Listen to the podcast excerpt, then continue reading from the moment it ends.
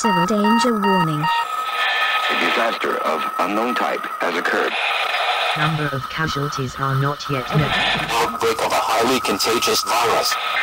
Normal programming has been suspended. Stay calm and stay indoors. Gary.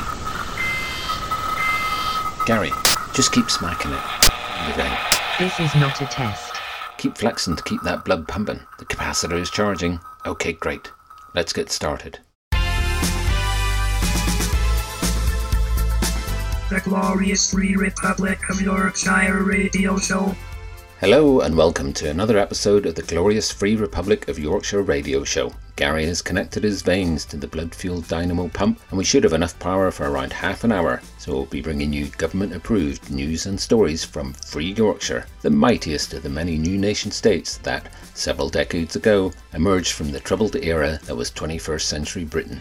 My name, of course, is Lloyd Becklesnip, and we have a packed show for you tonight. Coming up soon, the third part in a short series of reports about how our food gets from farm to table. We'll be meeting Max Frittel and learning about his exciting new plans to distribute swamp mongrel. We've gone into the community, we've brought a real range of I think they're formerly used as dentist chairs. They have manacles, they'll hold you down, so you're completely safe. You can't move. There's no risk of it being forced into your cheek or your, your abdomen or, or, God forbid, a nipple. And later, in our regular feature Spotlight On, we'll hear from Permit Officer Penny Wilkinshire. She'll be telling us all about how easy it is to apply for government shopping permits. So basically, submit your shopping list, extra double spacing, and only in vermilion. And you'd have to supply photographs of any people who might be eating the shopping. And if there's time, we may even pay a visit to Dale Wolf at the sports desk. But first, here's the latest traffic report. All the coastal roads are still suffering from minor jellyfish avalanches, so check that your vehicle seal is airtight before any seaside journeys. The three month tailback between Skelmanthorpe and Roydhouse has devolved into a tribal society, so make sure you have a spare child to barter with if you're heading that way. And the M62 is still missing, and we'd like to keep it that way, so if you see it, just keep stum, okay? Now it's time for the third in our series, From Farm to Table. And this time I went to visit Max Frittel, who runs one of Yorkshire's largest supermarkets. And here's what happened when I got a glimpse behind the curtains of retail. The Glorious Republic of Yorkshire radio show.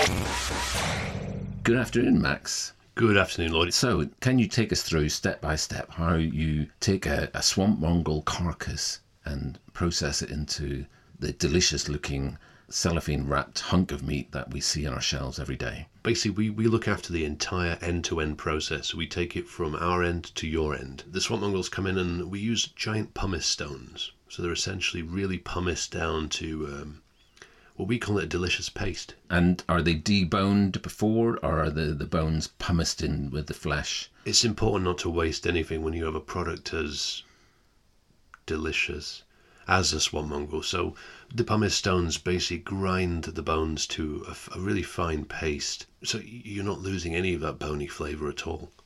That's right in there. There, there sometimes are little remnants, uh, we call them snippets, of bits that do need to be removed. So some of the hairs we have a very large tweezer, so they, they mm-hmm. will be tweezed off. The, the, the swamp mongrel hair is very uh, fibrous. You know, it's part of its defense mechanism. So if you get one of those stuck in your throat, yes, the only way to get it out is a tracheotomy. Yes, and that that has happened mm-hmm. many times. Despite the fact that you're mashing it into a kind of glutinous paste, you still have your top end swamp mongrel paste and your low end swamp mongrel paste. What is it that separates the top end from the low end? Paste wise? It's more the after effects on the body. So you, are talking about a, a grade of uh, indigestion, effectively. Mm-hmm. So you can expect a very high level of indigestion on, on the on the perhaps the we don't like to use the word cheaper, so perhaps uh, more fibrous cuts of meat. This will pass after just a matter of days, really. As will the bleeding. Yes, the bleeding does subside. Nothing to worry about, and we of course sell a range of particularly fibrous underwear uh, derived from the swamp mongrel as well in all of our branches. And given that the, the swamp mongrel's own blood is almost a match for ours. You're almost certainly to get more blood than you lose. You're never in deficit, or at least for long anyway. And so you've got a special promotion on this week. Would you like to tell me a little bit more about how you're getting the local community school children involved in the promotion of this week's Swamp Mongrel? We were looking through some of the remnants we were able to access on, on, on historical promotions and found some initials uh, B O G O F, uh, which I- gather meant buy one, get one forced. So if you, as a, a parent, buy a delicious cut yourself, we will, you know, force one on the child. Well, it's a fine tradition. You know, I remember my first forced swamp mongrel. Yes. It was traditionally on your seventh birthday. Yes. You would get done up in your best bib and tucker, and then the plastic sheeting with the neck hole. And the industrial solvents, of course. And, you know, you'd open your mouth wide for the, the as it was then raw swamp mongrel. The many deaths have let that part of it die away, but you would get raw swamp mongrel through a grinder, poured directly into your mouth to the point of almost choking, and then there would just be that moment where your resistance would break, and suddenly you saw the way and the truth and the light of the swamp mongrel meat. So you're bringing back that tradition. We've gone into the community. We've brought a real range of. I think they're formerly used as dentist chairs. They have manacles. They'll hold you down, so you're completely safe. You can't move. There's no risk of it being forced into your cheek or your your abdomen or or God forbid a nipple. This will go right into your mouth at some force, and we'll we'll be going out to any community that will have us. And I, I think with a us having that retail position that we do have as the you know exclusive retailer that the communities will and indeed must accept us. Yes, or the black vans will be showing up to anyone who does not take part in our wonderful voluntary celebration of culture. Oh God, yes. The Glorious Free Republic of Yorkshire radio show. And we'll hear the rest of that fascinating report in a moment, but first, a word from this week's sponsor.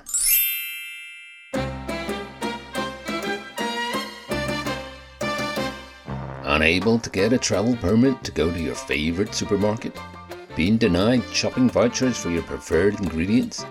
Just feeling too sluggish after vomiting all night due to radiation sickness? Then Spew Apron has the solution for you. Get the exact ingredients for all your favourite meals delivered straight to your domicile. Making a swamp boganoff? We'll deliver the three swamp mongrels and two bustles of nettles required for this recipe. Or do you fancy some furritos? We'll deliver the two swamp mongrels and four bustles of nettles that make up this classic dish. And there's no need for any fancy foreign spices either, as the swamp mongrel's pituitary gland has been left in for this one. The list just goes on. Scotch leg, seven mongrel legs, all left ones naturally, and a bag of shredded nettles. Yeti bolognese, one giant swamp mongrel already garlanded in a nettle sack. Hole in the toad, five infant swamp mongrel carcasses, all carefully stitched together via their eye sockets with a length of nettle twine. Mm-mm, I can almost hear you salivating at the thought of that one. And now there's the pudding option. All your favourite treats are available, such as Eton Mess, five pounds of reconstituted swamp mongrel gristle tightly packed around a nettle grenade. Just pull the pin when you're ready to party. Be careful opening that one. Seriously, please be careful. When you're in the kitchen and you don't know what to do, just call the apron that is labeled spew. Remember not to order any recipes that contain ingredients other than swamp mongrel or nettles, as we are then legally obliged to report you to the authorities. And now, back to our interview with Supermarket Supremo, Max Frittel.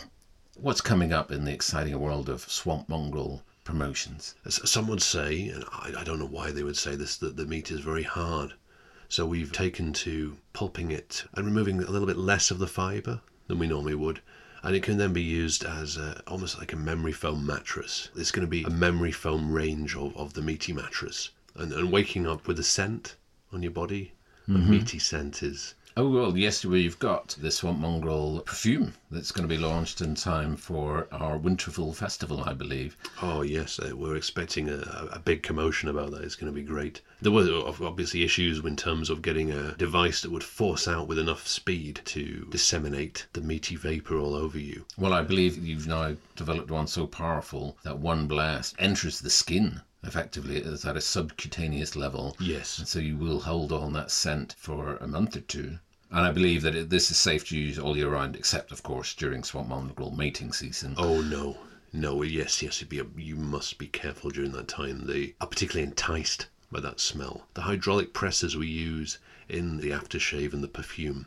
You need to stand about hundred feet away, and once- once it hits, if you're too near, you could be forced into to pieces. But what do you say to the people who've been affected by it? They weren't standing too close, but they weren't quite far enough away, so it has altered their DNA. So they have started to develop some swamp mongrel tendencies. With any product, there, there's going to be a testing period, and there's going to be a few broken eggs on the way to making a meaty omelette. Ultimately, if you have a coupon and you come in, we'll serve you. It doesn't matter about your DNA. We will be happy to serve you up delicious meat. Mm-hmm. But have you got your own loyalty card? Oh, absolutely. We launched these a few years ago. We gather they uh, were formerly very popular, and of course the unique cardboard hole punch design is fantastic. So every time you come in, we'll punch a hole, and the 107th meaty product you buy, you'll get another one completely free. And if you lose your card, of course, as you punch your hole, because you have to have your card on your arm, Yes. there is a permanent record left on your arm anyway. Yes, It guarantees that you will never miss out on that one bit of free meat after 107 purchases. nobody misses out. Well, thank you very much for your time, Max. I look forward to my next delicious lump of slightly oozing grey pink flesh. Cannot wait. Thanks, Lloyd. The Glorious Free Republic of Yorkshire Radio Show.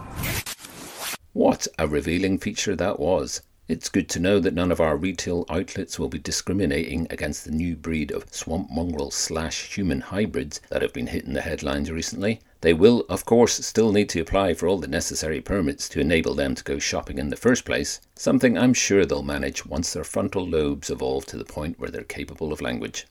Until then, hang in there, you swamp mongrelly cuties. We're all rooting for you. And to show you all just how easy it is to get a permit, in our next instalment of Spotlight On, I caught up with Penny Wilkinshire and learnt all about her role as a government permit officer. Penny, thank you very much for coming on the show. You're very welcome, Lloyd, and it's super to be here. So, Penny, lots of people get very confused and irritated by the process of having to get permits for shopping, parking, travelling, childbirth. The list goes on and on and on. But we'd like to reassure people that this is quite a straightforward process. So, for example, if somebody wanted to get a shopping permit to go shopping on a Friday afternoon, what's the first thing they would need to do? Did you say a shopping permit on Friday? A shopping permit on a Friday afternoon. You're starting with a big one there, Lloyd. First of all, you'd have to submit your shopping list. We'd have to check that the items on the list were permitted to be bought on a Friday. That's the very first thing. No random items on the shopping list, only essentials. So basically, submit your shopping list, extra double spacing, and only in vermilion and you'd have to supply photographs of any people who might be eating the shopping. Each person has to declare what they like, what they don't like, and what recipes they might use the items in because there's only certain recipes permitted on a Friday. So you'd have to do that first of all. Well, that all seems fair enough. Uh, what's the time frame? Is it now up to three weeks in advance before they apply for this permit? We've got it down to about six weeks now, so you do have to think ahead about the things that you might want to eat in six weeks' time. We also require you to submit your passport details, If, if you've got a passport, that is obviously. Well, obviously, you you, well, yeah, you will have have to have applied for your passport, and again, that is um, that's a process we've tried to simplify, but it's not it's not as quick as it used to be. That can take anything up to two years. So we sort of how easy it is to get a shopping permit, but what if I was to do something that some people might say is a little bit more straightforward? I want to visit a neighbouring town that's just beyond the three mile limit on daily travel. And I want to go see my sick auntie who's going to be possibly dying within the week. How would I uh, go about arranging such a trip? It would be very extenuating circumstances, of course, you'd have to bring your aunt in. You'd have to bring her in to my office, actually, and we would have to have our medical examiners confirm just how sick she really is. We'd have to examine her stools, her bile would have to be analysed, some quite specific probing, and some medical testing to see if, basically, to be honest, Lloyd, to see if she was faking it. Ah, right. Because just a couple of years ago, I, I believe the process was when I went to visit uh, my dying uncle that all I had to do was send in six months worth of x rays, a recent biopsy, a hair sample, some skin scraping, and uh, he just had to cough onto the envelope as we were sealing it just to give it that extra bit of validity. But this system was being abused. You've hit the nail on the head there, Lloyd. Yes, it was being abused. People were sending in fake samples. They were um, picking up handkerchiefs in the streets. They were collecting stool samples from public toilets. All manner of fakery was happening. So we've we've simplified it. We also have to ascertain whether it is your aunt. So we need we'd need some DNA testing Yes. as well because you could be just, you know, to be really honest, Lloyd, people will just um, they'll kidnap people just to, to get this permit. People will kidnap someone's poorly aunt. So quite simple, really. Just bring along the sick relative to my office. Obviously, if your office is more than three miles away from where the sick aunt is, they then have to apply for a travel permit to come and visit your office. How do you square that circle, so to speak? Yes, you're um, you've picked up on another small matter there. There is the travel permit issue. Well, we tried to make that easy as well. You can apply for that just a few months ahead. So you would have to know, you know, obviously that your your relative is going to be sick. Yeah. You'd have to have some medical training. Okay. So if you have a slight cough or anything, best to get that travel application in now in case it develops into a full blown illness. That's what we advise. You know, if you see a relative looking a little bit glassy eyed, mm-hmm. you know, don't just assume they're drunk. Yep. Assume the worst. In all cases, really, assume the worst. I mean, that's our motto within the department. You can apply for that permit to travel. As I say, we're, we're trying to get the times down. Currently, it's a few months. By then, some sort of real illness hopefully will have developed. The Glorious Free Republic of Yorkshire radio show. And we'll hear the rest of that report in a moment. But first, here's a little taste of what's also available to listen to on the Free Yorkshire Network. I'm Nathan. I'm Ethan. I'm also either Ethan or Nathan. I've temporarily forgotten. And I'm Lord Grizzleblood, purveyor of darkness. Each week on And the Frog Died, we take your favourite film and examine it in such detail that we manage to suck every last drop of joy from it, leaving it as a desiccated husk to be blown away with the rest of the cultural tumbleweed. I'll be digging up nuggets of trivia so obscure and pointless that your eyes will roll back into your head so far that they actually pop all the way around. Have fun untangling those optic nerves. And I'll be using my twisted logic to try to convince you that everything you thought was good is in fact garbage, and everything that you thought was garbage is somehow a masterpiece. And even though you may find every word that crawls out of my mouth as disagreeable as a licorice flavoured turd, somehow my opinions will seep into your skin, leaving you unable to enjoy even the simplest of cinematic pleasures. And I will be feasting on your pain as your soul seeps out of your body. Yum, yum, yum. And the frog died, because if we can't experience joy, then no one else should either. And now back to Penny.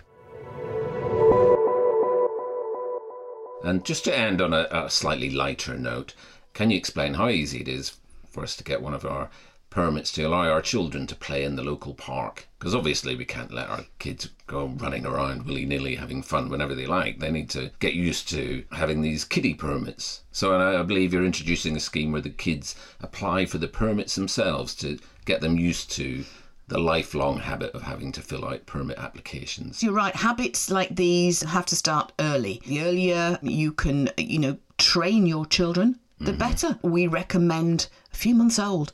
Put a pen in their hand. You know, instead of sort of mobiles above the cot, just dangle a, a permit application form. And and we do want to encourage children to play in the park. I'd say if you're looking for your child to go into a park at around about age, what are we talking here, Lloyd? Seven. Then start the process when they're about one because we don't want the parks full that's the other issue you know too many children in the park accidents this mm-hmm. is you know this has happened in the past. We believe we've no statistics on that. We just believe it. So the process can take a few years. So just get used to being with your children most of the time. And what could be more fun than to have your child as a constant, almost unceasing burden on your everyday life? that's what we say lloyd. You know it, it bonds people. It's just it's the right way. Well, thank you very much for coming in again, Penny, and for clearing up all that confusion. thank you. Goodbye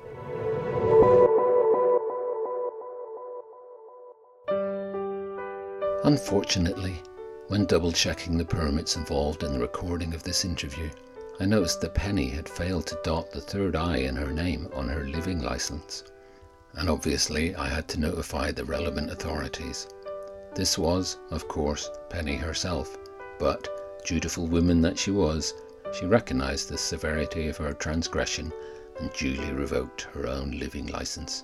So, I'd like to dedicate this episode to the memory of that pathologically obedient worker drone. Sorry, woman. What an inspiration she was to us all. Well, Gary has now gone whiter than the front row at a boy band concert, but if we're quick, I think we can squeeze in a trip to the sports desk with Dale Wolf.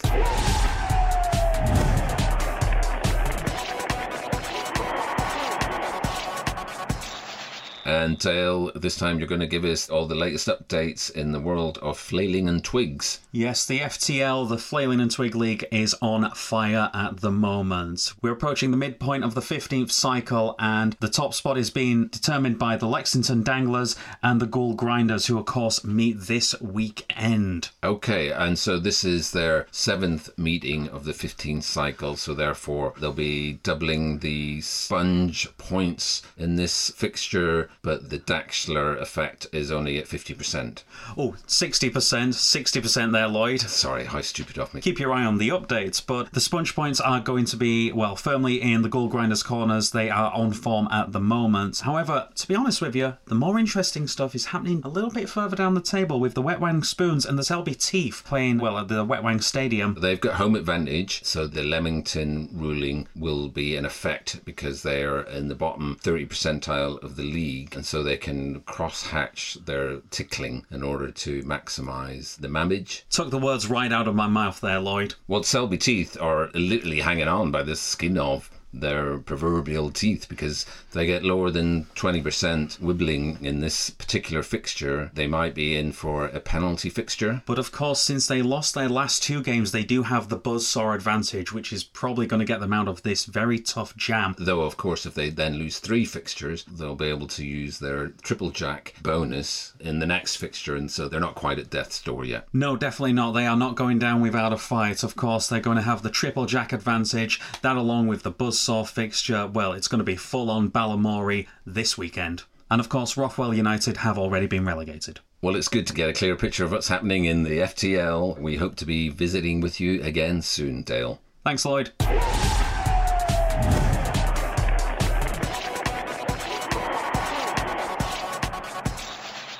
Okay, Gary's fading in and out of consciousness, so I'd better unhook him from the blood pump, and I guess that's the end of another show. Cheerio, and until next time, may all your brews be strong, may all your puddings be fettled, and may all your swamp mongrels be radiation free. Ta-ra! Communications have been severely disrupted. Make sure you have food, water, and a battery-powered radio with you. This is not a test.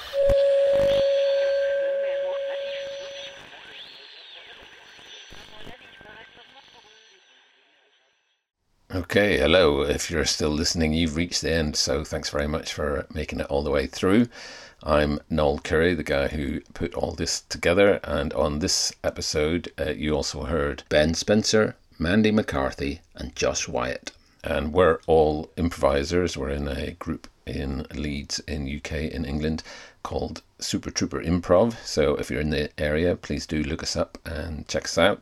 Links to where you can find us will be in the description, along with links to any other things that our guests are involved with. So the plan is to stick one of these out every month, uh, but I only get around to doing this in my very limited spare time, so I'm not promising that I'm going to stick to that schedule. And with that in mind, uh, can I please just ask that you don't like or subscribe because the more people that do that, the more time I'm going to have to spend on making this sound actually good. So uh, that would be appreciated. And oh, for the love of God, don't rate and review it. That would be disastrous. Unless you hate me, you know, rate and review, share on Twitter, Facebook, and all that. But if you're a friend of mine, you know what to do. Just leave well enough alone. Thanks very much again for listening, and we'll be back again soon. The Glorious Free Republic of Yorkshire Radio Show.